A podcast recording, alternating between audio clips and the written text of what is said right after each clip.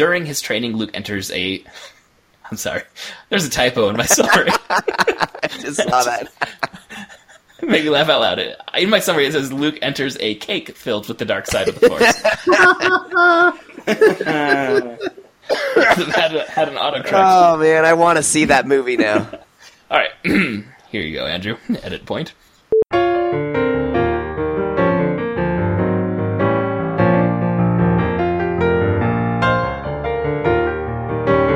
Hello, everyone, and welcome to the Protagonist Podcast, where each week we look at a great character and a great story. I'm Todd Mack, And I'm Joe Dorowski. and this week we're talking about Lando Calrissian from The Empire Strikes Back. And to help us out, we're joined by special guest Allen Voivod from the Star Wars 7x7 podcast. Welcome. Thank you so much for having me. I really appreciate it. Oh, we're, we're very glad to have you on here. I really enjoy the uh, Star Wars 7x7 podcast, but could you explain uh, the conceit behind your 7x7 podcast for any listeners who are unfamiliar with it? All right. Well, it is rebel rousing fun for everyday Jedi. Seven minutes a day, seven days a week. So, yes, indeed, it is a daily podcast for Star Wars fans, just trying to deliver a daily dose of Star Wars joy. Mostly we cover news going on in the Star Wars galaxy, but essentially what I've set out to do in its own way is almost to cover the entire new canon. And that wasn't necessarily how I initially set out to do things, but it sort of happened that I had the opportunity once the expanded universe was made legends and everything was rebooted to be able to say, wow, now I have the opportunity to sort of hold the whole story of Star Wars in my head again and to explore it and dive into it in a way that I never really had the time or the opportunity to back when the expanded universe first started. So now I get to do that, and I get to do it through the podcast, and I get to share it with listeners from more than 130 countries, and it's been a fantastic time. How long have you been doing it? Since July 7th, 2014. So 7714. Sevens play a big role in the uh, numerology of the podcast, as you might be able to tell. And uh, That's how many episodes do you have out right now? Um, well, we're recording this on Thursday evening, March 9th, and today episode 979 came out. So we will be at episode 1000 on March 30th of 2017. What I really like about your podcast is that it's so brief that I can just get a snippet, and particularly of any breaking news of Star Wars. I'm just going to hear about it in the morning. You'll give us a quick rundown of what's happened, and it's less than 10 minutes, and you know I'm up to date on what's happened in Star Wars. And if there's not a whole lot of news, like you said, you you go back and you talk about plots from uh, like uh, the Clone War series or, or or things like that. You can dig back, but uh, whenever it seems like a film is, is coming out to be released, you're able to just focus on uh, breaking news on you know whatever's being released uh, about the upcoming films. So it always keeps me informed, but it doesn't take too much of my time. So it's really great. Thank you. And yeah, that sort of became the genesis of the podcast in its own way because I was listening to, oddly enough, the gentleman that you had for the last Star Wars conversation. You had Alex Robinson from Star Wars Minute. Um, I had listened to his podcast, and um, that was with my children while we were driving to and from school. And it was one of the very few podcasts out there that was something you could consume in a short commute. There wasn't a lot of that. Most Star Wars podcasts, as I'm sure you're aware, are an hour or two hours long, and they only come out maybe once a week or so. And that's a long time to wait for a dose of Star Wars. And then if you don't have long commutes, then it's really kind of hard to grab them in 10 and 15 minute stretches. And I thought, you know what, there's got to be a, a market for people who want something in a shorter dose. And it also gives me the opportunity to be first or nearly first with some of the breaking news stuff, too, which is really awesome. Yeah, uh, though I do also have to just give a tip of the cap because I'm a little bit familiar with what some people go through when they're producing a five times a week podcast. Uh, the movie by minute podcasts are often five times a week, and I've been a guest on a few of those and seen what the recordings are like. And our producer Andrew does a Disney Animation Minute Essentials, which right now is doing Snow White uh, and the Seven Dwarfs, you know, five days a week, doing one minute of the film at a time. And it's just, it seems it would be grueling to be the producer behind uh, that kind of a podcast, and you went even a step farther and gave it every single day of the week. Yeah, through and Saturday and Sunday just for good measure. And it's just me, actually, so I do not have the luxury of a producer or a co host that I can shovel off some of the duties to. It is a one stop shop here. Awesome. Well, uh, congratulations on getting over 900 episodes out uh, by yourself. That's very impressive. Thank you. Okay, Uh, so tonight we're talking about The Empire Strikes Back. It's the second or fifth or sixth uh, Star Wars movie. uh, it was released in 1980, uh, which is the year before I was born. Um, Oh my! this is this is the second chapter of the original trilogy. It was directed by Irvin Kershner and uh, was written by Leigh Brackett and Lawrence Kasdan, with George Lucas having a story credit. The heroes from Star Wars were being hunted down by the Empire, and it does not go particularly well for them. We meet new characters, including Lando. Uh, played by Billy Dee Williams and Yoda, before the story ends with our heroes regrouping after suffering losses. So, uh, when was the first time that you gentlemen saw The Empire Strikes Back? Uh, I guess I can go first and say I don't remember uh, because this uh, it came out. Uh, when was it? We said 1980. I was born in 82, uh, and it was just kind of part of my childhood that we had.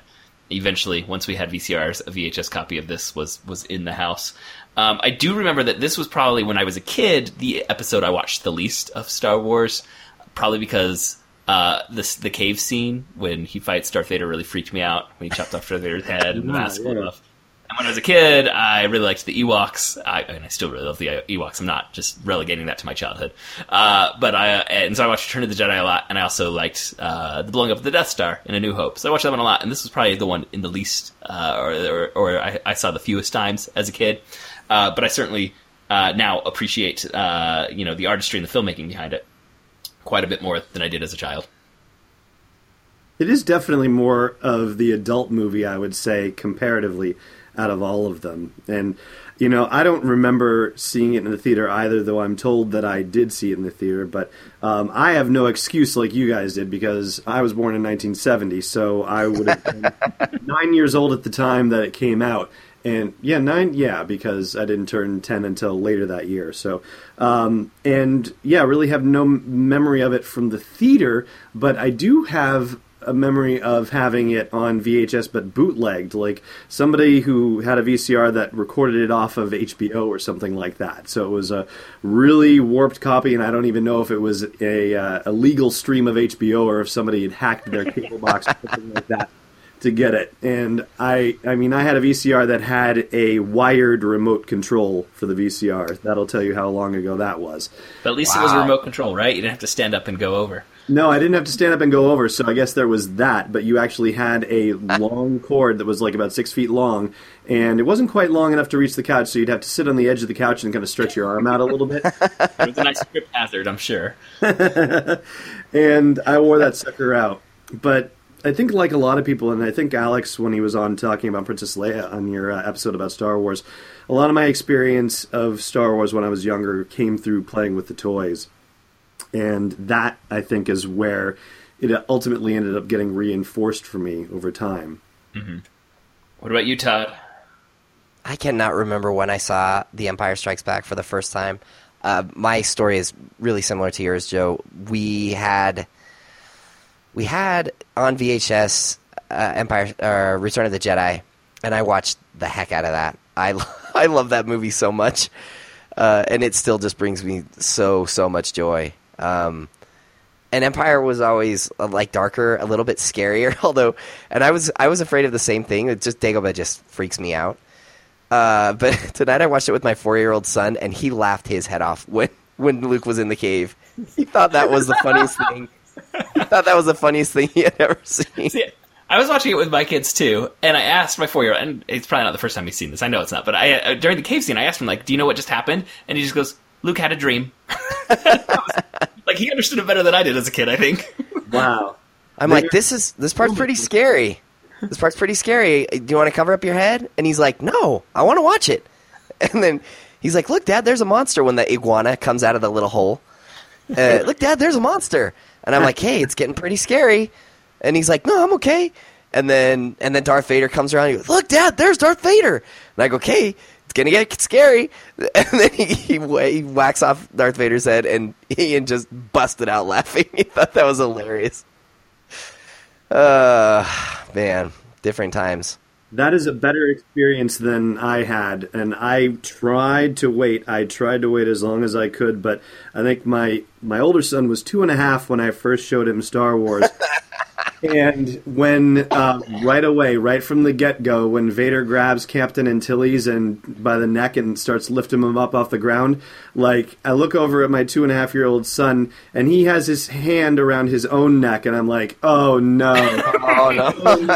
I've botched it. I've botched it early. I couldn't. I couldn't hang. Uh, but thankfully, he's much better about it now.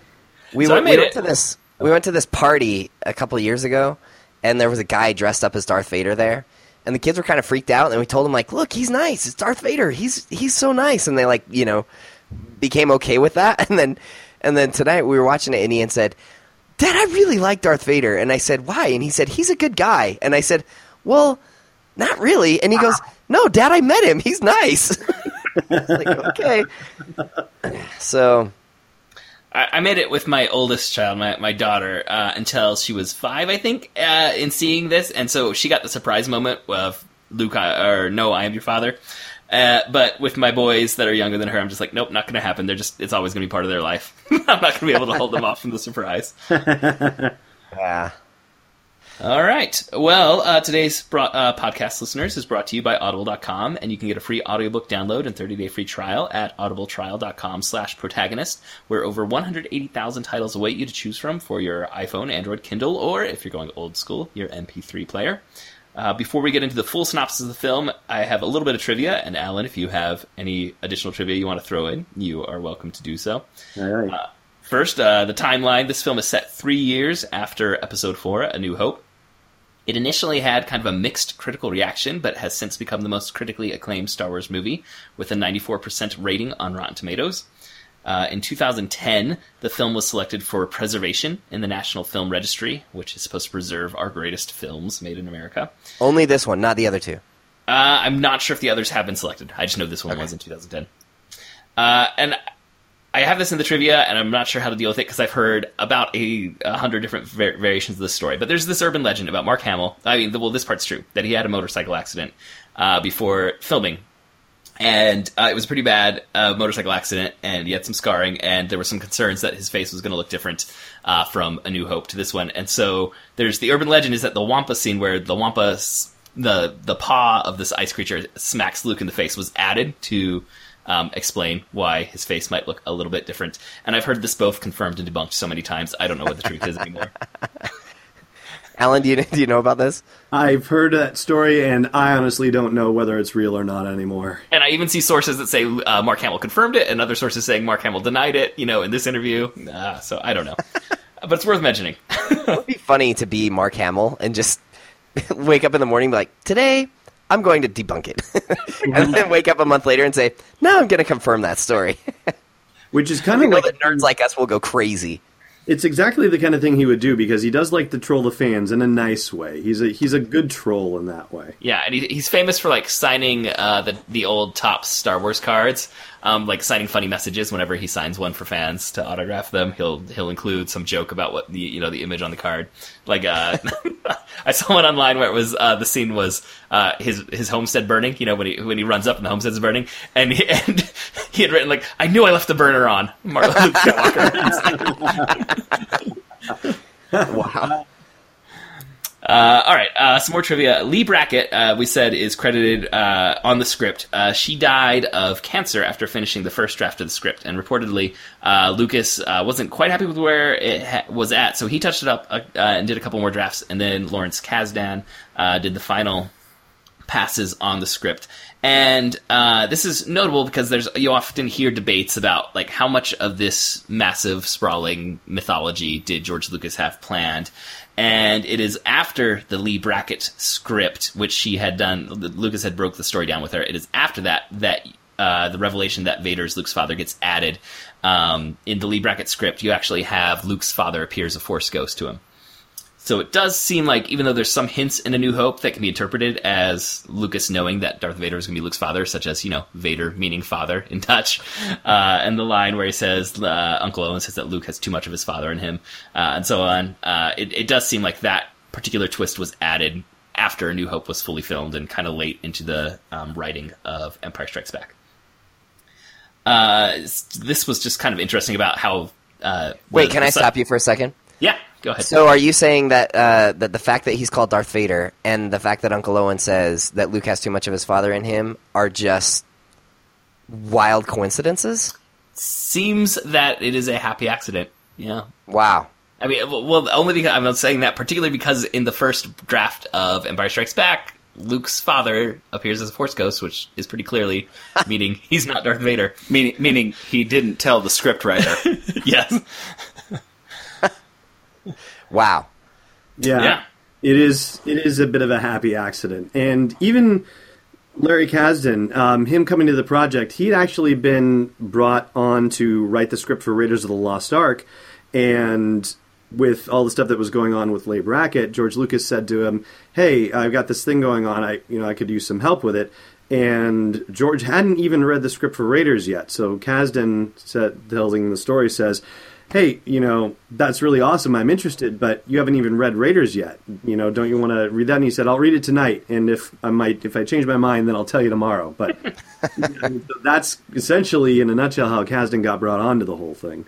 Well, and Wow. even I mean, a lot of people say uh, that this one being so good, and and people having issues with the prequels say that uh, George Lucas is really good at like story beats and ideas, but sometimes the execution, it's good for him to have more collaborators. And it seems like he had more collaborators on this one than he had had in A New Hope uh, because he was taking on so many business roles with Industrial Lights of Magic and uh, some other producer. Uh, uh, productions that he was a producer on and he kind of said i can't i can't do everything like i did for a new hope Right. uh, uh, just jumping into a little more trivia uh, on De- the Dagobah sets, they were built with a five foot space uh, between the floor and the place where Mark Hamill was walking around, so that Frank Oz could puppeteer Yoda um, from down underneath. But um, when he was down underneath, he couldn't really hear Mark Hamill delivering his lines, so sometimes it was just kind of a guess, best guess of when Yoda should start talking. Apparently, it did not always line up very well. And um, I don't really think about this, but uh, similarly, Mark Hamill has said that it was really kind of hard for him to be the only human on set for a couple months of filming the Dagobah scenes. He didn't have another human to interact with, and once you think about it, you're like, oh, right. Um, but Yoda feels so fully formed um, that you can kind of forget that it was just a hand that Mark Hamill was was interacting with. um, let's see, real quick. I uh, love I love Puppet Yoda. Oh yeah, uh, Frank so Oz delightful. is wonderful as Yoda. Uh, um, the Hoth scenes were filmed in Norway, and it was reportedly a much tougher shoot than anticipated because there was a lot worse weather than had been predicted, which I guess works for Hoth and the final visuals of Hoth, but it made it a really rough shoot, uh, particularly for Mark Hamill having to walk around out in the snow. Um, in 2014, Empire Magazine made a list of the 301 greatest films of all time as voted on by fans, and Empire Strikes Back was number one on that list. Oh, And Wow, the last amazing. bit of trivia when Leia says, I love you, and Han says, I know, the script actually says, I love you too. That was an improv, uh, improv by Harrison Ford on set. When he says, I know, instead of I love you too. I mean, I think that was coordinated a little bit with Kasdan. Yes, that Kasdan agreed with, like, like, um, like Han's like, this doesn't seem like a, or, or I guess Harrison Ford said, this doesn't seem like a Han Solo moment. He's like, what? What do you think? and Kasdan said, you know, say what you're feeling. and so he went, I know. I'll, I'll throw a couple other trivia bits at you as well, since um, Empire for me, like I, it is my favorite, but it's not because it's a dark one or anything like that. I just I love the Hoth scenes. I absolutely love them to death, which is bizarre when you consider that I grew up in Southern California, which you know essentially a desert, and was in the midst of horrible smog alerts when I was growing up, and so you know you'd be playing outside in the summertime, and if you were out for too long, by the time you got back inside, it was like half your lungs had been cut off. You'd take half a breath and you'd start coughing. It was that bad, and the Hoth stuff was just absolutely fascinating to me. When they were filming some of the Hoth scenes, they actually had some of their um, scenes set up inside the hotel, like where they actually had the door open and they were filming out through the doors of the hotel. And the actors were out in the snow while the rest of the crew was inside semi warm, because of course the wind is blowing inside. And um, in Leigh Brackett's first draft, Lando actually lived on Hoth, of all places. what? Well, Yeah. the the name of the planet, not that he was on an ice planet. It was still a cloud city, right? Um, now that I'm not sure about. I'm getting this from Wikipedia, so um, the the details Okay. of it, I'm not positive. But I think I had heard that they switched up the name of Hoth from uh, the, the planet that's now Bespin and has Cloud City was called Hoth in the first draft, and they just borrowed the name and moved it over. Got it. Okay. Well, that would make that would make more sense. I think uh, what you said about them filming from like the doors of the hotel reminded me of a fact from the Star Wars Minute podcast. They said uh, the scene when Luke falls in the snow was they were filming from the hotel, and they just said, "Yeah, just like go walk. We'll film you the whole way." and, he, and he just kept walking, and then he fell down, and they filmed it, and and then he got up and he walked back to the hotel, and that was He looks that so was his cold. stuff. It looks so miserable. It does. He really sells it well. I think Mark Hamill is probably one of the most underappreciated actors of our time. I mean, when you're talking earlier about him being the only human on set having to talk with Yoda, and all of those conversations are so well done. I mean, you don't feel the acting, it all feels legitimate. You feel Yoda as an actual character, and you have to have somebody playing off of that puppet and believing in that puppet in a meaningful way for that scene to work and especially when you hear about how difficult it was you know to hear you know to hear the dialogue and for Frank Oz being under the stage and everything for Mark Hamill to pull off the feat he did it's just absolutely incredible Yeah, he's good. Absolutely He's- agree. He's very good. Yeah. Uh, for any listeners who are unfamiliar, that's our producer Andrew popping in periodically uh, on the side. I think I forgot to say that uh, the first time he popped in. Uh, I 100% agree, uh, Allen, about the Hoth sequence. It's one of my very favorite sequences in all of Star Wars. And with uh, my younger uh, son, he gets limited screen time, so we don't usually let him watch the entire movie at a time. But he will often ask to watch AT-AT Star Wars, which is what he calls the Hoth sequence of this. He doesn't call them AT-ATs. He calls them AT-ATs. We'll, we'll get into that debate, I'm, I'm sure, in my in my long summary. Uh, I'm just teaching my kids that they're called Imperial Walkers and avoid the whole That's a good avoid the system too. dis- Yeah. avoid the whole debate. All right, are we ready for this long synopsis? I believe so. go for it All right. All right. So uh, here we go, listeners. On the run from the Empire, the rebels have holed up on the ice planet Hoth. The Empire is sending probe droids all over the galaxy looking for their base. On Hoth, Luke Skywalker is attacked by Yeti, I mean a Wampa, and he's dragged into an ice cave. Hearing that Luke has not checked in, Han Solo goes back out to look for him. After he awakens, Luke summons his lightsaber to him with the Force and escapes out into the harsh Hoth night after um, disarming the Wampa. Can I ask As a you- question about this? Yeah. Why doesn't he just kill the thing and stay in the cave? Uh, because then you wouldn't get the cool shot of a tauntaun being sliced open and you Luke being sli- shoved into it. Also, we don't know how many wampas there might be. Yeah, there. they, or were there a fam- family of wampas? Um, that I mean, it's possible that's a leftover from earlier drafts where wampas played a bigger part in some later scenes. Yeah, I think in an early draft there were wampas like uh, in the rebel base uh, in those ice tunnels. Those were wampa homes that the rebels had Okay. kind of taken over. And and exactly and there's a there was a, se- a sequence with a with a gag from C-3PO yeah where he, he takes a warning sign off of a off of a door, and stormtroopers open it, and a wampa arm pulls one Now, in. that, I've, se- I've seen that. Is that from actual footage from Empire Strikes Back, or is that just someone doing a gag later? I think that's footage. deleted Oh, no. material it was in a trailer oh, really? yeah Wow. All right. Um, okay, so Luke runs out of the Wampa Cave, and uh, as he is passing out, the Force Ghost of Obi Wan Kenobi shows up and instructs Luke that he needs to go to Dagobah to study under Master Yoda. Um, it's not really a huge thing, but I just want to point out that Obi Wan Kenobi's Force Ghost has horrible timing. This is probably not the best moment to deliver a hugely important bit of information to a man. Um, Is there a reason? Like, is it? Is it? Does it maybe have to do with Luke's state that he's in? That I mean, is there any reason why Obi Wan goes to him then? Well, I guess you could make the case that because Luke is about to, you know, collapse in the snow, that he might need a reason, perhaps, to go on. You know, that his, his Okay. hope is failing him, but perhaps, you know, if he's given some other task, some other reason to live, something to look forward to, that maybe it will inspire, you know, some last bit of effort somehow. Also, I think within the narrative, you could say um, this is the first time we're seeing a Force ghost in A New Hope. We heard Obi Wan's voice, so maybe we're supposed to be, as an audience, questioning, like, is Luke delirious or is this really happening right now? Okay. So, just a little bit of like mystery for the audience. That too. All right, so uh, Han Solo does find Luke, and Han is riding on a tauntaun called a snow lizard in the scripts. And Han cuts open his dying tauntaun and stuffs Luke into its innards to keep Luke warm while Han builds a shelter. In the morning, they are rescued. Uh, later on, Han and Chewbacca discover a probe droid. They destroy it, but they're sure it has alerted, alerted the Empire to the location of their base. The Empire does, in fact, arrive, and in one of the best battle sequences, the Empire attacks the Rebel base with AT-ATs. The Rebels flee with Han, Leia, Chewbacca, and C-3PO on a damaged Millennium Falcon, and Luke is in an X-Wing with R2-D2.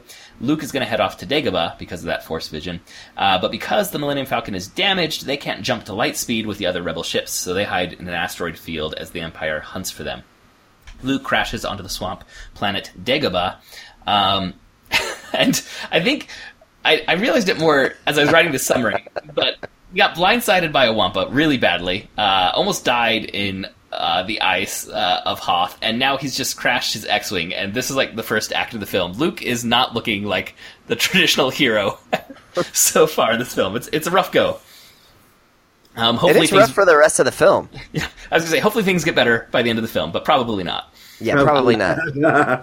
and R two D two is pretty like, just game for it. He's like, yeah, okay, whatever. Like, let's just go to whatever planet you're you want to go to. I've never heard of this thing. Why are we going here? he doesn't care. Just along for the ride. Yep. On Dagobah, Luke meets a tiny green alien uh, who he's rude to because he's had a rough day. Eventually, he learns that this alien is actually the Yoda uh, whom he is seeking, and he asks Yoda to teach him. Yoda reluctantly agrees, and despite Luke's whining, demonstrates the power of the Force multiple times, and he drops many quotable bits of wisdom on Luke. During his training, Luke enters a cave filled with the dark side of the Force, and he fights a dreamlike slow mo version of Darth Vader. When Luke cuts off Darth Vader's head, its mask pops off, and Luke sees his own face within the helmet and my four year old son bursts out laughing. Uh, cutting back to the Imperials, Vader has hired bounty hunters, an awesome group of bounty hunters, to go look for the Millennium Falcon. Uh, after escaping one, uh, you're not going to list all of the bounty hunters. I had no, no time in this episode, not the focus. We could do a whole episode on the bounty hunters. Um, so after the Millennium Falcon escapes one giant space worm and an entire Imperial fleet, Han Solo flies to the planet Bespin, where he hopes his old friend Lando Calrissian will help him. But everyone's favorite bounty hunter, Boba Fett, is too smart for them, and he manages to track them to Bespin. Lando pretends to be upset with Han, then welcomes him onto Cloud City. He and Han clearly have a past, but it's not really revealed. C3PO gets separated from the others, and he gets shot and blown up real good, though we don't see by whom. While uh, we cut back to Dagobah, and Luke has a vision of Han and Leia in pain in a city in the clouds, and against Yoda's wishes and Ghost Obi Wan's recommendations, Luke leaves his training to go and help them. Go back to Cloud City, Chewbacca finds C-3PO's broken parts. Lando asks Han and Leia and Chewbacca to go have some refreshments with him. As they enter the room where the refreshments are to be served, Darth Vader is sitting at the head of a banquet table. Awesome power move, Darth Vader. Just be sitting there. Uh, and uh, Lando says uh, to Han and Leia, who obviously feel very betrayed, that he had no choice. The Imperials arrived just before they did. Vader promises Boba Fett that he can have Han Solo once Vader has Skywalker. This upsets Lando, but Vader says Leia and Chewbacca may stay on Cloud City with Lando. Vader plans to freeze Luke Skywalker in carbonite. Not really sure why, just because it's awesome, I think. Um, but he wants to test the process on Han Solo first. As Han is lowered into the carbon freezing chamber, Leia tells him, I love you, and Han says, I know. Han survives the process and is now in frozen hibernation in this like giant block of black ice.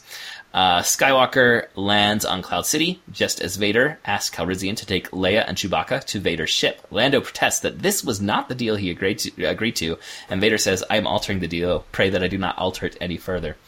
Skywalker skulks around Cloud City and eventually meets up with Vader in the carbon freezing chamber. We see Lando send a secret message to his helper named Lobot. I love Lobot, by the way. Uh, I love Lando's I uh, his Apple Watch. Yeah, sweet Apple Watch that communicates with Lobot. Yeah, a little bulkier than the current model that we have. Barely. um, and Lando, so he sends the secret message to Lobot as Lando, Chewie, and Leia are being led by stormtroopers to Vader's ship. Um, Luke and Vader have a sweet lightsaber fight, uh, but then Cloud City guards set Lando and his friends free. Uh, though Chewie and Leia don't quite trust Lando yet, Chewie grabs Lando around the throat and is choking him to death, and Lando is able to squeak out that there's still a chance to save Han. And- Or Han. Or Han. Uh, I can't remember which pronunciation we get at this moment. I think he says Han in this one, Han? which always Okay. threw me off. Yeah. There's I, the pronunciation of Star Wars names gets so wonky. Um, Chewie stops choking him, and they all run to try and stop Boba Fett from taking the frozen Han Solo to Jabba the Hutt. Uh, and this is like the last moment of the film where you're like, "Oh yeah, the good guys. We're we're gonna save the day. They they still got a chance." Uh, but then they're too late, and now you have to start questioning if this movie is going to have a happy ending.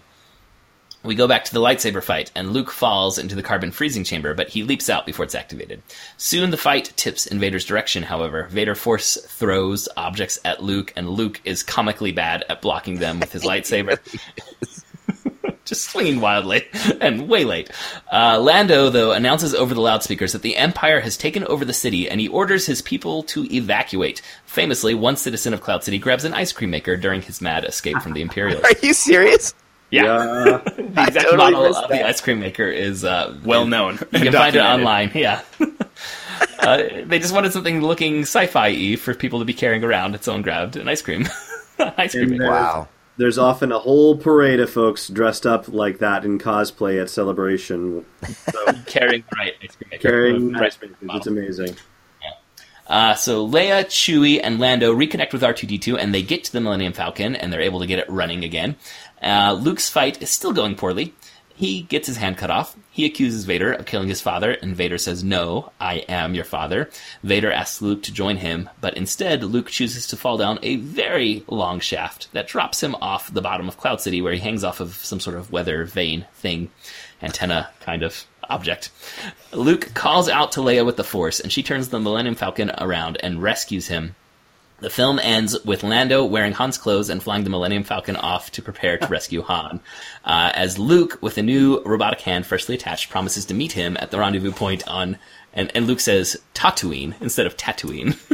Just another odd pronunciation. And then we roll the credits. Well done. Well done. Thank you. Well done. Uh, I have a question. Uh, when Luke tosses himself off that huge balcony into the pit, uh, do you think he knows that he's not going to die? It sure is lucky that he doesn't.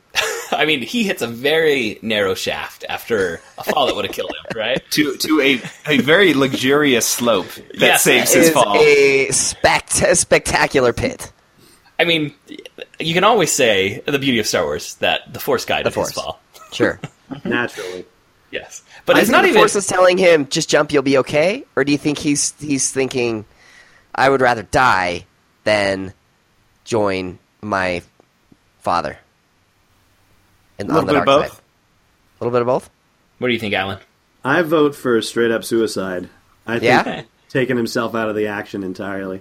I mean, I, I when I say the Force helps him, it's it's not even that the Force guides him to the shaft. The Force also opens the shaft doors right as he's about to connect with them. If those doors had been a half second slower, he he would have splatted. If that is the case, and it's just straight up suicide, imagine his surprise when he reaches the bottom of that thing, and he just gets sort of sucked into that tube, and he has this just graceful, like slow uh, deceleration. Like, wow, that's just uh, amazing. It's amazing. That that's the moment when he says, "I've got to tell Han the Force is real." At this point, he can't doubt anymore. Yeah. That's where he finds his will to live again. He's like, I got to tell him about it, so that way when he ends ends up falling down and hanging off the weather vane, he's like, I got to tell somebody about this. Leia, Leia. I just had the most amazing thing happen to me. Well, Todd, you you had a, a similar feeling after a recent lucky It, lucky break. It really is. Yeah, I had a I had a car accident the other day, Oh. and I survived unscathed, uh, and it was it was pretty bad. I rolled a And you just you just wanted to tell everyone. I rolled my car going 80 miles an hour on the freeway, and I just walked away with my with my son. And after that, I just wanted to tell everybody. I just had the most amazing thing happen to me. I've got to tell you about this. And I imagine that's how Luke was feeling when he was sitting on that weather vane. So he's Like, not calling "Somebody Leia to come me. rescue I've him, got to tell this story. or he's even just trying to start the story, and she thinks he's like, "Oh, he needs me to come get him," but really he's like, "Leia, just listen. I've got to tell you about You this." won't believe this. All right. All right. I'm thinking we should stop, talk some about the film as a whole and the story itself, uh, and then we'll focus in on Lando for the end of our discussion. Um, one thing that I want to point out about this film is that the color schemes in this are amazing, and they're kind of used as the example of color design for film quite often. If you ever take a film class, odds are uh, Empire Strikes Back will be mentioned, particularly for the lightsaber fight with uh, Darth Vader and Luke, where you have um, the orange fading to red against the blue fading to purple in the background, and that contrast is just so visually arresting. Um, it looks amazing uh, on on the screen, and it just creates a very dynamic set piece. Uh, the whole set for that uh, lightsaber fight is just really excellent design from top to bottom. Are, are you going to note uh, Lando, Lando's costuming in regards to this? Uh, I think that, was this mentioned on Star Wars Minute? Uh, probably. Do you do you want to explain it? yeah. So his cape is blue on the outside and orange on the inside. Orange being the the dark side, you know, color. Yeah. So so Vader is represented by reds and oranges, and so Lando is, you know, Outwardly. displaying, displaying his his support for the good guys, but as you can see from his cape, he is secretly bad guy. But is he secretly a good guy, like a pie? Layers. Yeah. Where underneath the orange is he's another layer of blue blue. underwear. I love. I just love when they when they come around. There's a there's a scene where Lando and Leia and Chewie are running, uh, running around a corner, and he's got that silk shirt and kind of the baggy silk pants. And it looks like at any moment some disco music is just going to start playing, and Lando is gonna and Lando is gonna like bust a move. Uh, just the way that he runs, it's uh, it's classic. It's so great. Oh man, good stuff. Um, one of the things that I really like about this film uh, is, I mean, this is can, can we say this is the, like the original trilogy film of films? Is there any great trilogy of films that come before this? I mean, Shakespeare wrote trilogies of plays before, so it's a long-standing practice Well, to do trilogies. right, but I'm talking about in film. No, I mean, nothing is like has had the impact of this film as a trilogy. Just this, the structure, this hero's journey structure of like New Hope, Empire Strikes Back, Return of the Jedi, where you have sort of opening and then dark middle, and then things come together at the end. That structure, uh, uh, like that, maybe I don't know. It's one of Lucas's great uh, like gifts to the world was to make these three films in this way and to set this darker film in the middle because it just it works so well. And I know when I tell my students this, they're like, "Wait, what?" And then I mean, it's like every every film. I mean, every there's just so many. This this pattern has been repeated so many times now, uh, but I think this is where we get that that from. I think Yes. this definitely like codified it into pop culture in a way it never had been before. Yeah, and I would absolutely agree with that.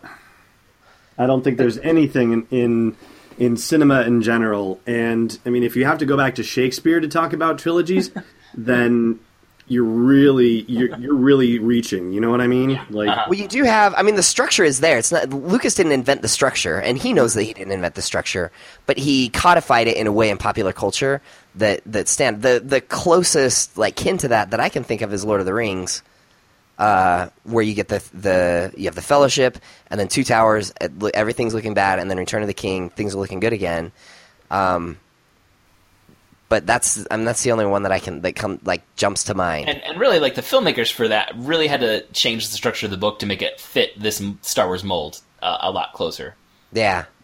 And actually, and the reality of Lord of the Rings as well is that because of the fact that it was being done, you know, around wartime Britain, um, and not long after when the rebuilding, his his initial intent, Tolkien's was was to actually have it, you know, as one giant book and not have it broken out into the Fellowship and the Two Towers and the Return of the King. It was actually six books within one large volume called Lord of the Rings. So it wasn't even his intention to have it be a trilogy per se, although it does certainly fall within a pattern that well resembles a trilogy, even though the filmmakers, as you mentioned, you know, had to do some tweaking here and there to make it cinematically relevant. But certainly, like any filmmakers doing a trilogy from here on, will often refer to their middle chapter as the Empire Strikes Back chapter, which means Yeah. Uh, well, the, often the the first film in a trilogy, what becomes a trilogy, isn't for sure going to be a trilogy. The studios have to wait before they greenlight sequels. So the first one kind of wraps itself up in a lot more. It's a self-contained film, uh, more so than uh, the second and third chapters, because often then they greenlight greenlight the two sequels after. So there's some production reasons why we end up with a different structure happening. But I, I again, I 100% agree with what you're saying, Todd. That so many trilogies follow this pattern because it works so successfully in Star Wars and it's so resonant within Star Wars. Yeah, and I don't know that it even I don't need, I don't know that it even matters that it ends up as a trilogy. So I'm thinking of like um uh you've got Captain America and then Winter Soldier, which is a darker film. You've got uh Thor. And then Civil War, which is even even darker. Right, and then, but then it turns into Civil War, which is, I mean, it goes in a different direction. But you've got um, Thor and then the Dark World, and you've got Star Trek and then Into Darkness. And it's like, uh, I mean, those are pretty on the nose. Um, and you've got uh, Batman Begins and then Dark Knight. Um, it, and and these don't they don't have to end up as trilogies, and they can take the story in kind of any direction that they go they they want. But I th- I think that this the the way that it opens, where you have initial film and then take it for a darker turn in the second one. Um, I wonder uh, if I mean I, I can't, you can't you can't not just assume that they're that they're ripping off Empire Strikes Back. I mean this this pattern that works so well with Empire Strikes Back. And then it makes me wonder if people like Empire Strikes Back because it's a better film or because of where it sits in the trilogy. And I don't know. I don't know. If you I guys mean, have that- any thoughts about that. I mean, the, the knock against anyone who has a complaint about Empire Strikes Back is that it's not a whole story, whereas A New Hope is a whole story. Uh, but Empire Strikes Back is a chapter that's a cliffhanger leading into the close of the story and Return of the Jedi. Yeah. But I mean I, I I just I guess what I'm saying is I wonder if there's something about sitting at the at the bottom of the I mean, if you talk about like Hero's Journey as a clock and you have you know one to one to three o'clock is opening and then that three o'clock to nine o'clock would be that's your that's your dark world that's Empire Strikes Back sits at the bottom like it's six p.m. It's a bit. then I wonder if there's something about sitting at the bottom of that and the tension and the drama that happens when the hero is at the bottom of the cycle before he or she starts to rise that that makes that draws people to that regardless of what's going on in the in the story. Or or whether I mean I don't know. I don't know. It's just a thought. Or if this is really just a better film. I think it's emotionally deeper for a start, and not because it's dark, but because instead of having you know a very black and white kind of situation as we do with the original Star Wars, and even talking about the color schemes like you were earlier, um, you know, there's a not a lot of color inside the original Star Wars. I mean, certainly there is in the cantina with all the different aliens, and yeah, you get some color because of the naturalistic environment in which you find the rebels on Yavin 4. So that basically leans toward a more organic sort of uh, uh, picturing of the rebels as opposed to the very sterile and lifeless depiction of the Empire. Um, it's not, you know, it's a bit of color, but it's not very much. And it's such a richer spectrum in The Empire Strikes Back. And that's reflected in the color, it's reflected in the acting, it's reflected in the situations into which it puts the characters. It deepens the conflicts for Luke. He has to dig deeper into his hero's journey in order to actually evolve on his journey of becoming a Jedi, and he abandons the journey. As, you know, a lot of people do, it's, you know, part of the whole hero's journey, and luckily he survives the abandonment. And it, it's almost strange. It's like, you know, the hero's journey, you're supposed to refuse the call, and then you're supposed to go take it and go in the special world, and that's what Luke does with, um, you know, initially telling Ben in Star Wars, no, I can't go. There's too much going on. I've got too much responsibility, and then everybody dies, and he says, all right, I want to go. Let's go. But it doesn't work that way this time. Like he's instead, he's like, um, he's inducted into the special ward, and he's like, "No, I got to get out of the special world." Like it's an it's an absolute reversal. He's like, "No, I got to get out of the special world and get back to you know what I know." And it was, and he finds out what a bad idea that was, and that he should have continued on his hero's journey. Um, I think it's really interesting. I mean, we're referencing the hero's journey so much, which uh, we did in our earlier discussion, and we did an entire episode of our podcast about the hero's journey itself, and we use Star Wars as a reference point quite a bit. Um, but so key to the cycle of the hero's journey is that moment of the abyss. And when we look at the trilogy as one massive hero's journey instead of just looking at individual films the abyss often has um, dark wet bap- you know uh, death and, and baptismal uh, imagery as you know the heroes at, at their lowest point uh, and they're going to be reborn coming out of it but so much of this film is on Dagobah which Right. is I mean in, the, in A New Hope it's the trash compactor scene coming out of that Luke's going to become his own you know leader he's not going to be just following Obi-Wan uh, it's a transformative point for him uh, in the trash compactor in, in that water. But this film has Luke immersed in water for so much of it, and in just the, this yucky environment. And I think it is uh, a- another uh, good touchstone to the hero's journey and how well George Lucas was weaving this in to each film, but also you know the the entire universe, uh, you know the, the Skywalker saga a- as he saw it. That um, the you know the larger storyline was going to follow some of these beats too. even all three big sets. So you have Hoth, and in Hoth, who uh, Luke gets uh, he gets knocked by the Wampa, and then he um, he gets stuffed inside the Tauntaun, right? Like And, baptism, and, and then in the back to tank too. and then he's in the tank, and then Dagobah is all about descent and and baptism, and you know falling into the swamp, and then into the water, and then down into the cave, and then even Cloud City, which which seems elevated because it's called Cloud City, ends with Luke falling down a giant tube. Right? It's it's about it's all about descent and the abyss. This whole film. And, and in a lot of instances, Luke's mistakes and failures. Um, Yeah. you know that's that are sending him to these places. Uh, All right, should Is it- we? Oh, Well, go I was ahead, just gonna say it's interesting, Allen, that you say that that you see Luke's turning away from Yoda as rejection of the call. Um, do you see that as much rejection of the call, or would you say maybe it's um, it's like answering a different call, like a Um, call call to adventure? Hmm. Yeah, uh, there's definitely a case to be made for that. I would say because yeah, it is a call to adventure for sure, um, and he has to decide which is the more important adventure in the moment per se, and clear. I I would say I don't know. It's hard to say that he makes the wrong choice because if he makes a different choice and he says, ah, you know what, I'm going to stick around here and finish the training, it's an entirely different movie and. It is. and it serves it serves no emotional purpose for us. So it ultimately has to be the right decision that he does that. So um, yeah, I guess it, it is ultimately a call to adventure. I think you're right. Um, just you know, a different call and being presented with a choice of what path to go down. Yeah, it would be really. I mean, it's interesting to think about what happens if he stays on Dagobah and just trains with Yoda. we got some hints that uh, that Vader's plan would be just keep holding Leia and Chewbacca until Luke would try and rescue them. Yeah, he would certainly be stronger. he, He'd probably be able to handle uh, Vader throwing, th- force throwing uh, garbage at him a little better than he does in this fight. he really, he really, really struggles with that. He- And in the meantime, the Bothan spy network is working on getting the plans to the second Death Star. So if he stays training on Dagobah, and then he's finally done, and he says, "Okay, I'm going to try and track down the Rebel Alliance again and join back up with them," and then it's like, "Oh, great, they built another Death Star and they know where it is. Oh, well, now I'm a totally trained Jedi, so I can really help you out. It was just dumb luck that I blew up the last one. Now I know what I'm doing." nice.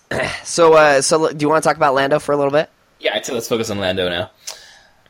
Uh, we get two characters that really pop off the screen in this one, two new ones. So you get Yoda and Lando, and Lando is just to me he's really interesting to follow, like his shifting choices as.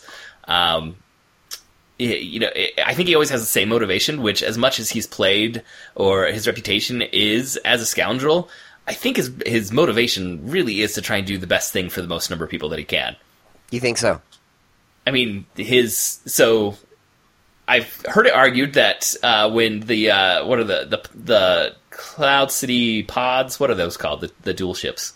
The twin pod Twi- cloud twin car. cloud car. Yeah, the twin pod cloud cars. When those are first warning uh, kind of warning the Millennium Falcon off and saying you, you don't have permission to land. I've heard it argued that that's Lando trying to get Han as far away from as possible from Cloud City, and when Han persists to the point that the Empire could see that he's actually approaching, that's when the Cloud cars say, "All right, stay on your landing vector and land." Um, so that you could argue that Lando is really doing that not to be a jerk to Han, but to uh, try and do the best thing possible for him. Uh, and then as he allows um, Han and Leia and Chewbacca to be captured, uh, he says, like, you know, I didn't have a choice. They arrived here before you, and I've got thousands, though I think, according to Wikipedia, he's got millions of people on Cloud City, though that seems excessive to me, um, that there could be millions of people on Cloud City. Uh, but I think he really is trying to protect uh, not his financial interests so much as l- everyone there. Because when he finally has to cut tail, the first order he gives is for everyone to evacuate. It's not him slinking off uh, or anything like that. So I think even though there is this squirrely uh, side and he is, you know, one of the Star Wars scoundrels, I think his motivations are generally pretty good. What do you think about that, Allen? I would have to agree. I do think he's doing the best he can to do the greatest good for the greatest number. And I, I think that's about as as succinct as you can possibly get about it. Um, and I think he's kind of like a essentially a frog that's been thrown into a, a pot of cold water, and and it just keeps getting turned up on him. And he's slowly realizing, you know, this deal gets worse all the time. Like he's you know, trying to do the best that he can in the situation, but he's had encounters with the Empire before for you know for a number of years. And of course, his character shows up on the Star Wars Rebels cartoon series, and he's already trying to start building a mining operation at that time in in the time period that's five years and less before the events of the original Star Wars. And he knows of the Empire, but he doesn't necessarily know of Darth Vader. At least that indication isn't given in the TV series yet. So I think Darth Vader is kind of a new animal to him. I think that he's used to dealing with the empire and he's used to the protocol and he's used to figuring out how to work the system. And vader is something altogether different from you know, anything he's encountered. He hasn't dealt with a sith lord. He just figures that he's probably just some you know weird enforcer for the empire that's shown up as part of this. I don't think he realizes just quite what he's gotten into so he's more dealt with the bureaucracy of the empire and is uh, navigating those channels. Uh, but within those, it's kind of like I know the system. When I do what they ask, I'm going to get the result because that's how you know this government functions. Uh, but then when Darth Vader keeps changing the deal on him, it's really he seems genuinely surprised by that. Yeah, he he definitely uh, seems kind of out of his depth when dealing with Darth Vader. Darth Vader's just like, uh, what does he say? I've altered the the agreement. I've altered the deal. Pray I don't alter it any further. and Lando's like, man, uh, what is he supposed to do? Yeah, like, oh, okay. Um, I'm I'm glad that you brought up Rebels. Uh, one thing that I that I thought about as I was watching this film is just how much all of the extra new canon stuff has changed my experience of watching these films. Ah. And like uh, so I'm I'm slowly making my way through Clone Wars right now. I've, I haven't seen any of Rebels, mm-hmm. but I just got to the part in Clone Wars where Boba Fett shows up, young Boba Fett. Yeah, and and to see you know big Boba Fett in this film, and and to picture behind that mask the little kid, you know, that's mm-hmm. trying to like avenge his father's death at the hands of Mace Windu, and like all of that stuff. There's none of that in you know, like the child me that's watching this film knows none of that stuff, and so Boba Fett's just a, you know just a guy. Uh, but there's so much. Uh, there's I guess there's just so much more that we bring. Was a horizon of expectations that we bring to the to these films now that there's so much more material. Um, and Allen, you've consumed way more of it than than I have. Um, but I just I, I was interested this time in noticing how that affected my viewing of the the film. So, does seeing a young Boba Fett and thinking about those things about how he wants to avenge the death of his father and whatnot, does that change how you see Boba Fett in The Empire Strikes Back? Does it? Oh yeah, absolutely. Of him, or does it lower it, or does it push it sideways? I I think I like these films better, having that uh, having that extra something at the table. I I really do. It's the same when we talked about um, we talked about Rogue One on this. Uh, I think it's a quick cast uh, a few months ago, and I feel like Rogue One makes New Hope a better film. Um, like I just I I I feel like I get more out of it. I enjoy the film more having that backstory and and I know um, I, I don't know. I know that there are people that will disagree with me on that, but I really I'm a total sucker for canon.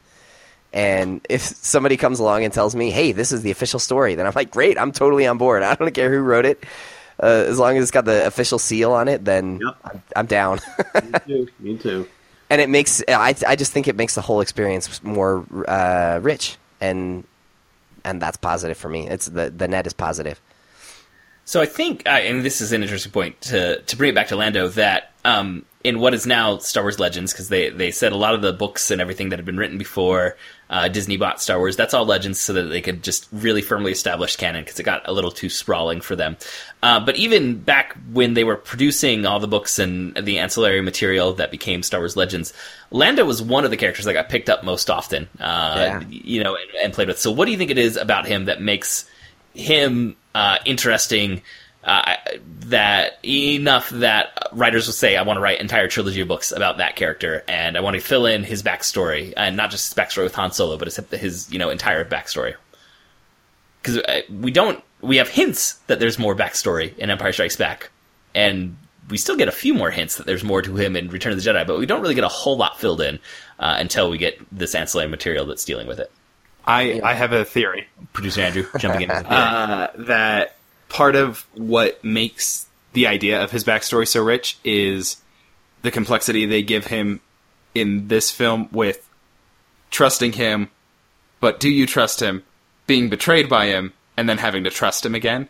So, like, the layers of this person who was willing to betray his friends to a certain degree, but not all the way. You know, when the deal got changed, he's suddenly, you know, off. It's like, that's a really human thing to, you know, say, okay, I've screwed up, or I was willing to do this much bad to my friends, but not any more than that.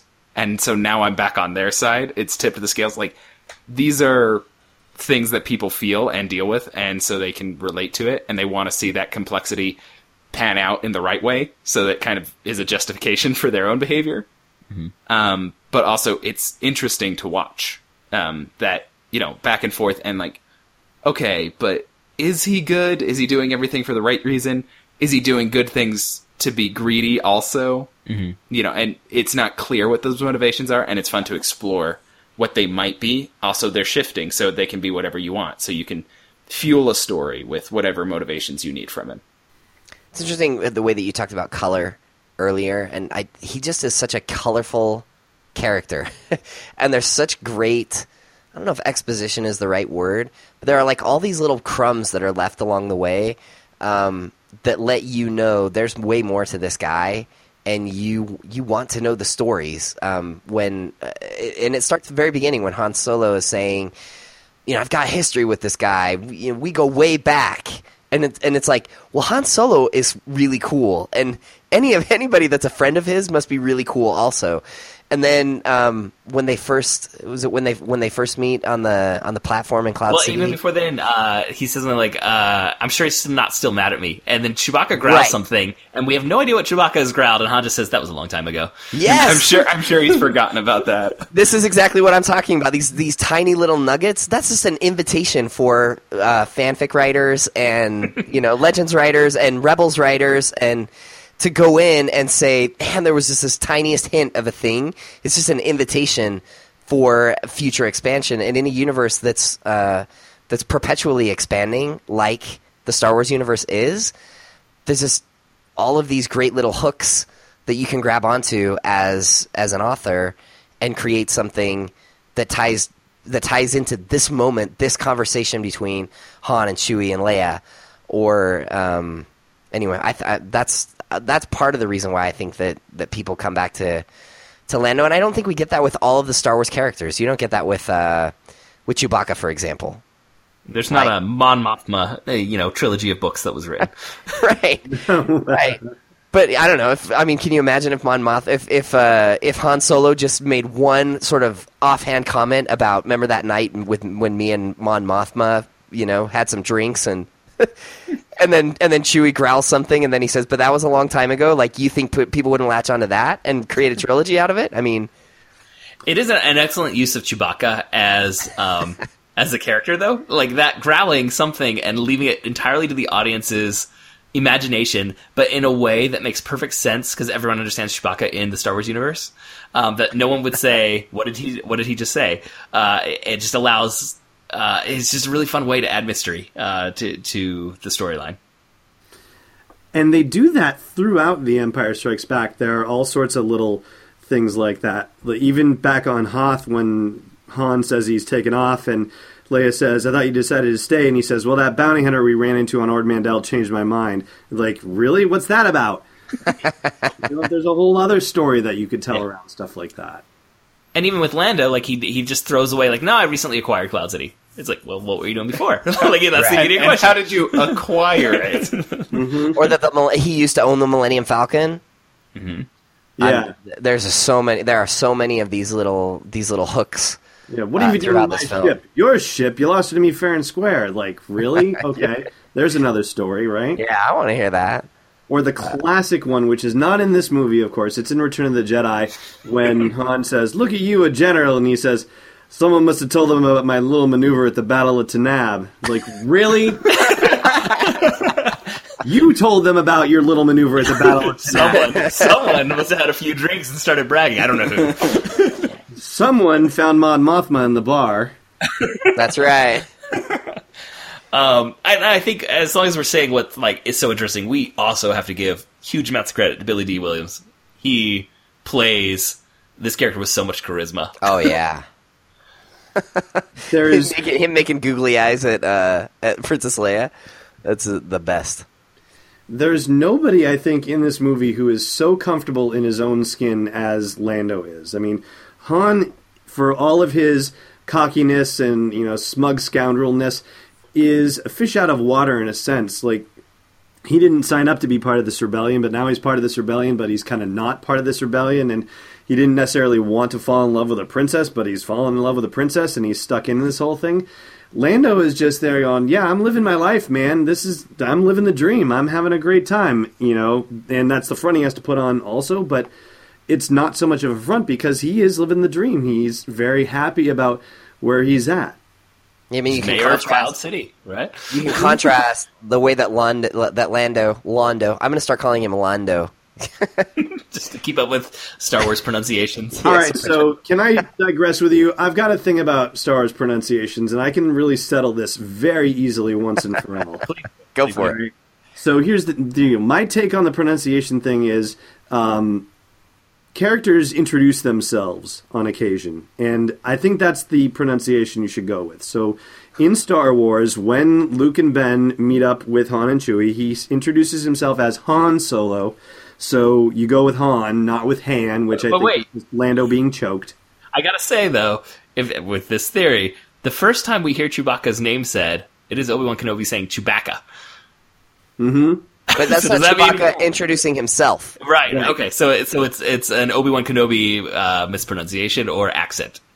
It's like when you're taking roll on the first day of class, Joe, and you say, you know, you come across an interesting name, and you say, "How do you pronounce your name?" And then they tell you, and then you say, "Thank you," and then that's and that's then, and canon. you mispronounce it the next three times because you panic every time you come to the name. At least I do. it's canon. It's canon. No, so uh, Lando, uh, you can contrast the way that. w- Sorry, I- go. oh, Allen. Wait, wait, so you were saying that the, the way they introduce themselves—that's the canon of how their name should be pronounced, right? Yes, and so then when Lando introduces himself to Leia and he says, And who might you be? She says, Leia, not Leah or anything like that. so it's Leia. And he is Lando. Yes. Is that Okay. he- that's what he calls himself? Because I think we do hear a uh, we hear some uh, different emphasis uh, in the name at some points. So Lando, actually, I was totally joking. I mean, I I know that his name is Lando, but uh, I know. I just, he just set me off. uh, you can contrast the way that Lando just moves through Cloud City and the way that he interacts with people, and contrast that to the way that Han it moves through the base on Hoth. And he's just like he's mad at everyone, and he's yelling at everyone. And he's confused. He got this confused look on his face, and nobody kn- seems to know. He doesn't seem to know what's going on. And he's always ever. yelling at someone to help direct him. Deck officer, deck officer. Yes. yeah, I mean that that's the. I think we're we're onto something there with uh, with this this thought that Lando is just supremely comfortable. But at the same Todd time, is, like, is supremely uncomfortable. I mean, Lando is supremely comfortable, but we also see that he's really not. So, how much of this is his performance of "I'm in charge, I'm in control," even as he's because we do see like on his face and in Billy Dee Williams acting his loss of control as Vader keeps changing the deal on him. Do you think if the, if you switched uh, Lando and Han, just like one for the other, Han would have flown off the handle at the first mention of the deal changing and just started yelling and screaming and shooting things. I don't know if Han would have even done the deal. Quite honestly, like I I have trouble thinking of the possibility that Han would have sold out any of his friends to the Empire. But I mean, so we're we're saying Lon, uh, Londo. I almost did it, Todd. You got me going now. Uh, Lando. it's pronounced Hoosiers. Uh, Lando. Um, w- we mentioned that he's doing the greatest good for the greatest number of people. So we're saying like Han wouldn't sell out anyone to the Empire, but Lando is trying to protect literally at least thousands, probably tens of thousands of citizens on Cloud City, and again, according to Wikipedia, maybe millions uh, Right. from from the Empire in doing this. So. Um, if Han Solo were somehow, I mean, this is the part where it really starts to strain, strain the imagination to imagine Han Solo as a bureaucrat government official. Um, if he was in that situation and now the Empire said, I need three of your citizens or everyone is going to be whatever the threat is that Darth Vader made, uh, be it under Imperial control or, you know, rounded up, whatever it's going to be, you know, what, what's Han's reaction to that versus Lando's where Lando seems to be saying, all right, uh, you, you just want to take Han Solo uh, so you can get this other Skywalker guy to come here. Fine, I'm going to allow that to happen, uh, just so long as everything else is left as is for all my citizens. I think we're I think we're onto something here. So then, but then think about uh, Han, future Han, who is uh, General Solo, right? Uh, and then But throws it all out the window, right? He's totally uncomfortable with that. He tosses it all out the window because for Han Solo, everything is personal. Everything is it's about intimate. It's about his circle of people and the the closeness of those people. That's what matters to him. And he could throw the rebellion out the window. Uh, the reason why he goes back to save Luke in in in uh, episode four is not because he believes in the in the rebellion, but because he, he's going to save his friend, and that's that's Han Solo throughout. Like he he is all about that intimate circle of people that it's kind of hard to break into, but once you're in, you're in. And he, I, I, I mean, I, I agree. I think he would sacrifice all of Cloud City if it meant saving Leia. Yeah, I think it would be a we don't give in to terrorists kind of a reaction. Yeah. Which is a stark contrast to Lando. And so Lando, I mean, he really does 100% pop off the screen in Empire Strikes Back, but I think it's worth noting that he is really a third act appearance. Uh, so I mean, Oh, yeah. if you're following Han, you got Han on Hoth as Act One, and then Han in the asteroid field is Act Two, and now Han uh, on Cloud City is Act Three, and that's where where we meet Lando. But Lando, I mean, producer Andrew kind of ran through it. We he runs through a lot of changes in this one act of film that he's given in this.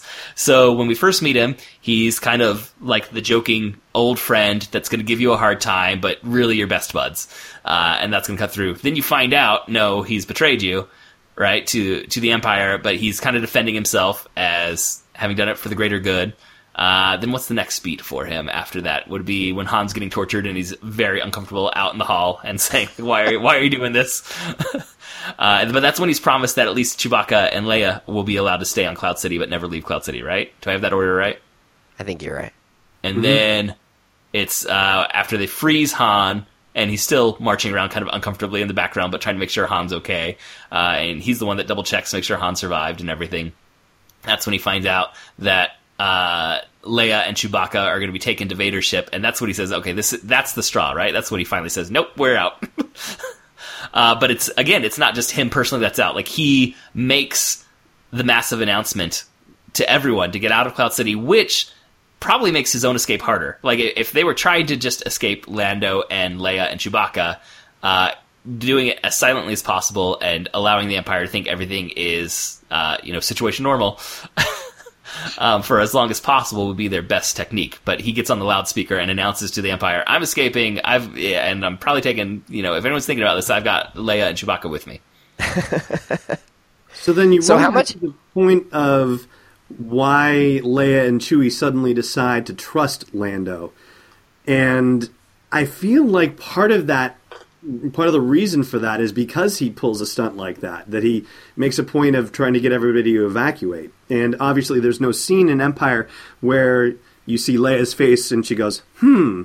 You know, like there's no like he's not such a bad guy. He actually just tried to get everybody to evacuate. You don't get that reaction shot of it, but I imagine that has to figure in, and I imagine that Leia is probably well acquainted with scoundrels, and I mean that in a nice way. Um, you know, I like the rebellion. When you think about Rogue One and Cassian Andor's speech before they all go off to Scarif, and he said, you know, we've all done things. We're smugglers and assassins and this, that, and the other. That's what the the rebellion is made up of. You know, people who have done some you know really terrible things in the name of a really good idea. Some more terrible than others, and you know, then you get to Saw Gerreras and whatnot. But um, I have a feeling that Leia, who has been in the rebellion for a number of years and she shows up in Star Wars Rebels, she knows that there are scoundrels that are good guys. And I think she is able to make the connection. I think she is sophisticated enough a rebel where she can see what is really going on with Lando and, and understand the situation and that he can be on their side and what you know and what must have really happened. How much agency do you think Lando has in this film? I mean, is he a is he an actor or is he a reactor? I I mean the the moment where he I think he transitions into an actor that's taking fate into his own hands is when he taps his smartwatch to Lobot and says, "Get the guards all here to uh, separate me from these stormtroopers, and I'm going to announce to the entire city to evacuate." I think up to that point, we're seeing him reacting to the presence of Darth Vader and the Imperials. I mean, at that point, I mean, with, you said he's he's a really a third act player in this film. It's like that's the third act of the third act, or mm-hmm. or even less. I mean, there's like five minutes left in the film at that point, or ten, or something. There's just there's so little film left for so for, for most of the time that he's in this film. He's just getting manhandled by Darth Vader. Yeah, and they do manage to give him a story arc, even despite that limited screen time. Yeah, that's it's it's pretty great. and again, uh, credit to the writers and to Billy Dee for making the story arc that he's given in that one act work, and that you follow his shifting motivations and choices. That's pretty great filmmaking to have a character who's who's on screen. I don't know. I mean, what percentage of this film is Lando is Lando on on on screen? I'm gonna less than a quarter, right? Don't you think, Allen?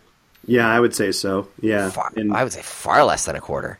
I mean, certainly from you know, if if you measured it from the moment he appears on screen to the moment the movie ends, then you know it's about maybe a quarter. But if you actually just you know added up his screen time itself, yeah, if it's ten percent, I'd be surprised. And to to come out of this film with a character with that much uh, cachet, I mean, the, that's that's pretty remarkable. That's a pretty powerful piece of writing to create somebody that has uh, that that sparks the imagination like he does. Um, like I Uh, said, there's been entire novels written about him. Marvel recently did a comic book series, miniseries, just Miniseries. uh, just on him, and I think there were probably some other comics that Dark Horse had done in, in earlier years. And we know he is going to be one of the key players in the upcoming Han Solo film set before uh, A New Hope. He's being played by Donald Glover, and the fact that they have uh, Donald Glover playing him makes me think if this one works, I would be shocked to see that somewhere down the pipeline that we're going to get a Lando Calrissian film. Yeah, and then to think about, I mean, uh, while we're while we're, t- we're talking about characters who have almost no screen time and yet have have lived on in imagination and and had long careers, think about Boba Fett. you know, Uh, like if if Lando gets ten percent, Boba Fett gets like one percent of this film, and yet everybody knows who Boba Fett is. That I think is one of the biggest travesties, quite honestly. I It's, it, not- it does speak to the strength of design, though. Yeah. Boba Fett is a massive case of style without substance. and I feel like Lando is exactly not that. He is style and substance both. Yeah, th- we've definitely had, I think, a, a pretty good discussion about Lando from, like we said, a quarter of this film's screen time and stuff that we're pulling just from uh, the performance that we get from Billy Dee Williams in the in the final act of this film. We could not do that for Boba Fett in this film at all. No. Um, and one thing too that's kind of interesting about about Lando, and when you you know look at him in in context with Han, and I'm trying to assemble this in my head as it comes out, but they're kind of an interesting mirror of each other. I mean, you've got Han, who is a scoundrel who is doing good, uh, you know, who is kind of left behind his scoundrel ways and is, you know, now kind of on the up and up. Um, you've got him coming into this, and then you've got Lando on the other side of it, who is, you know, by all intents and purposes, already on the up and up, but in fact, he's actually working with the Empire, so he is, you know, relapsed in a way into his scoundrel ways. Um, and ultimately, he has to come back from that and become and get to the good guy side of things again.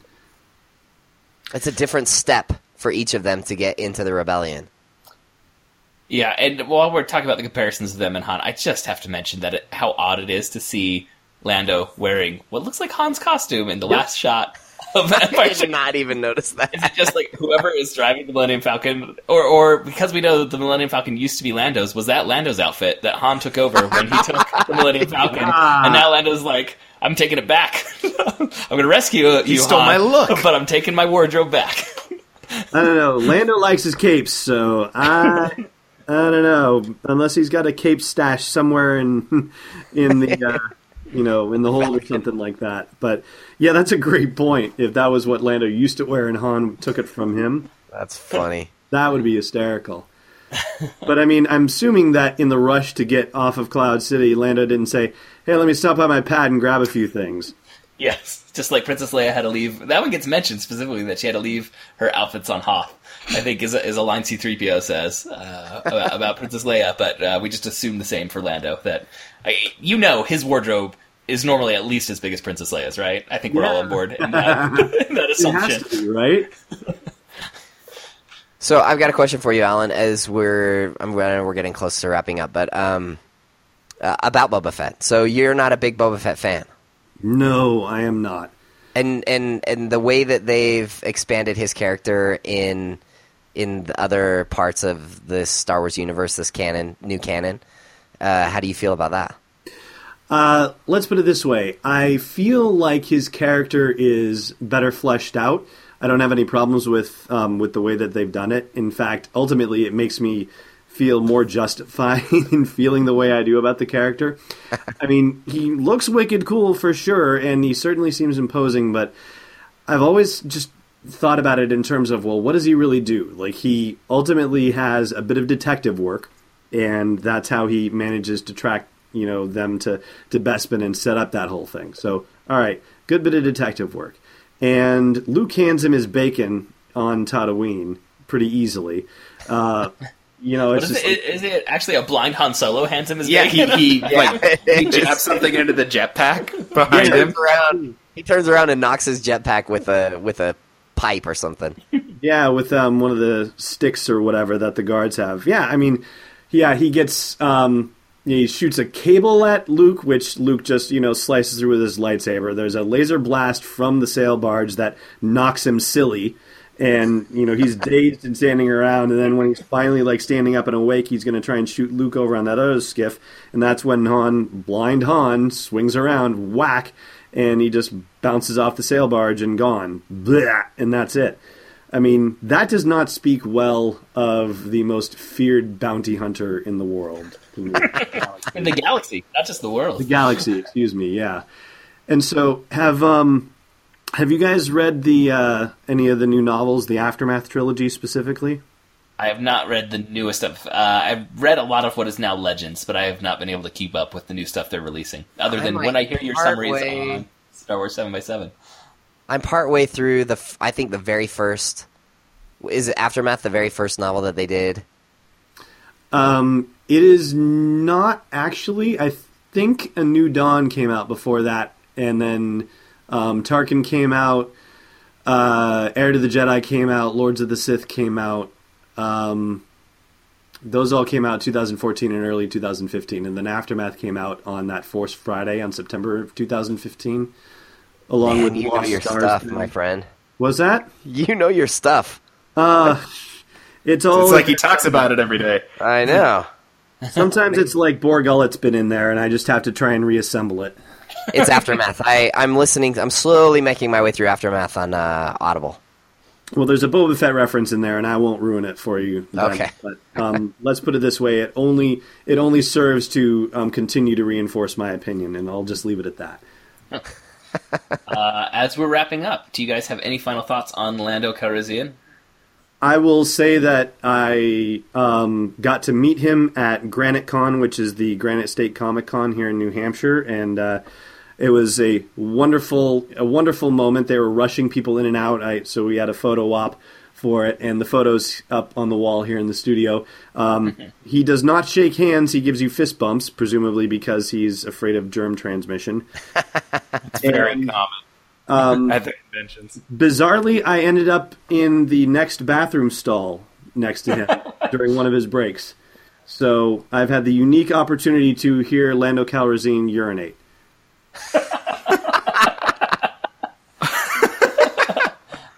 Not not many can say that. That's amazing. Yeah. I was he. Uh, he what a came claim to to the, fame. to the Salt Lake City Comic Con one time when I wasn't able to go, but a family member got an did. autographed. I picked it was up for you. It was producer Andrew. It was Uh, tough to pick the uh, the right picture of Lando. There were a lot of really good pictures of Lando to choose Yeah. from. I do have yeah. a signed picture of Lando from him.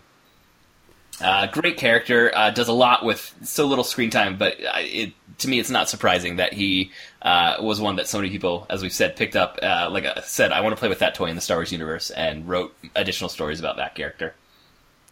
I have never met Lando, and I don't have anything signed by him. But, but I think he, I think he's great in this film, and uh, like Joe, I, it's no surprise that he gets picked up in so many different ways uh, in the in the Star Wars now canon and previous what legends. Um, and this film, I it, man, it's it's really good. it's re- it deserves every every one of its ninety four percent on Rotten Tomatoes and more. it's a really it's a really well made film, um, and and I. I, I can see why people put this really high on their lists of uh, favorite Star Wars films. I still think I enjoy Return of the Jedi a little bit more, probably just because of where it was for me when I was a kid. But man, this is a good film. All right, uh, Allen. When we have first-time guests on the Protagonist podcast, we like to ask uh, a question, just because we like we, we talk about great characters and great stories. And the question is, if you could have a dinner party with any three to five fictional characters, where you would just want to sit back and enjoy the interactions and hear the conversation that would happen, uh, what characters would you want to invite?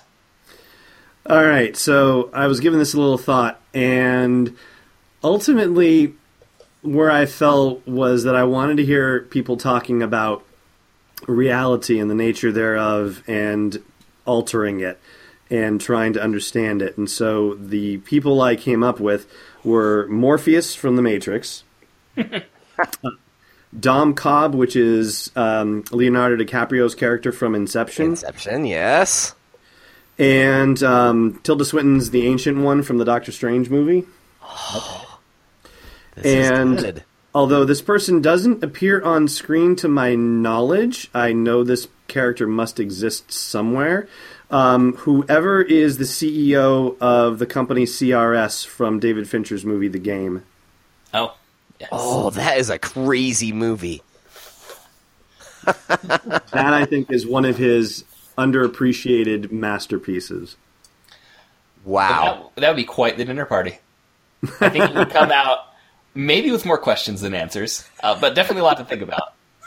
I think my mind would be absolutely blown to try and hear like that kind of conversation and keep up with it. I mean, if I'm gonna aspire to to being in a, a room where fictional characters could be going at it like that, I mean, that's that's about as as high as I could aspire for it.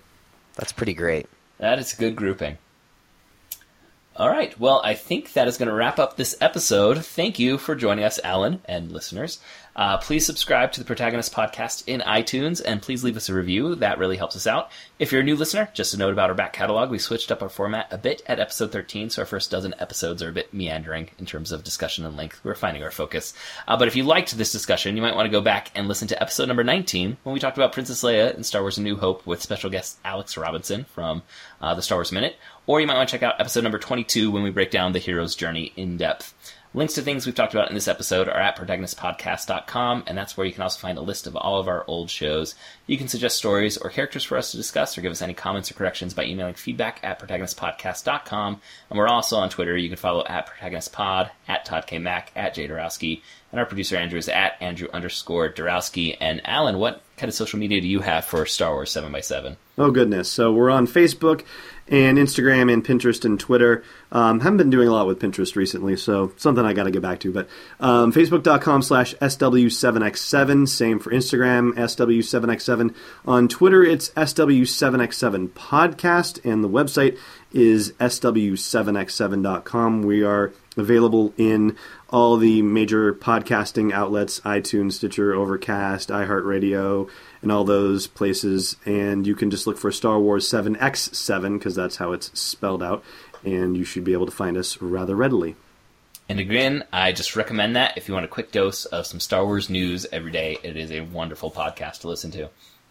Uh, you, you. can follow. Oh, yeah, of course. You can follow our Facebook fan page at facebook.com slash protagonist podcast. That's where we have really good conversations with our listeners. We'd love for you guys to stop by. If you'd like to support the show financially, there's a few different ways you could do that. You could buy a topic for us to discuss at patreon.com slash protagonist, and all supporters on Patreon receive access to our special quick cast episodes. You can also go to protagonistpodcast.com slash Amazon to make all of your Amazon purchases. Just a reminder, it looks like regular Amazon and costs you nothing more, but we get a small cut kickback when you use that link. And finally, don't forget to sign up for a 30-day free trial of audible.com by going to audibletrial.com slash, uh, slash protagonist. Thank you again for listening, and we'll be back next week to discuss another great character in a great story. So long. So long. So long.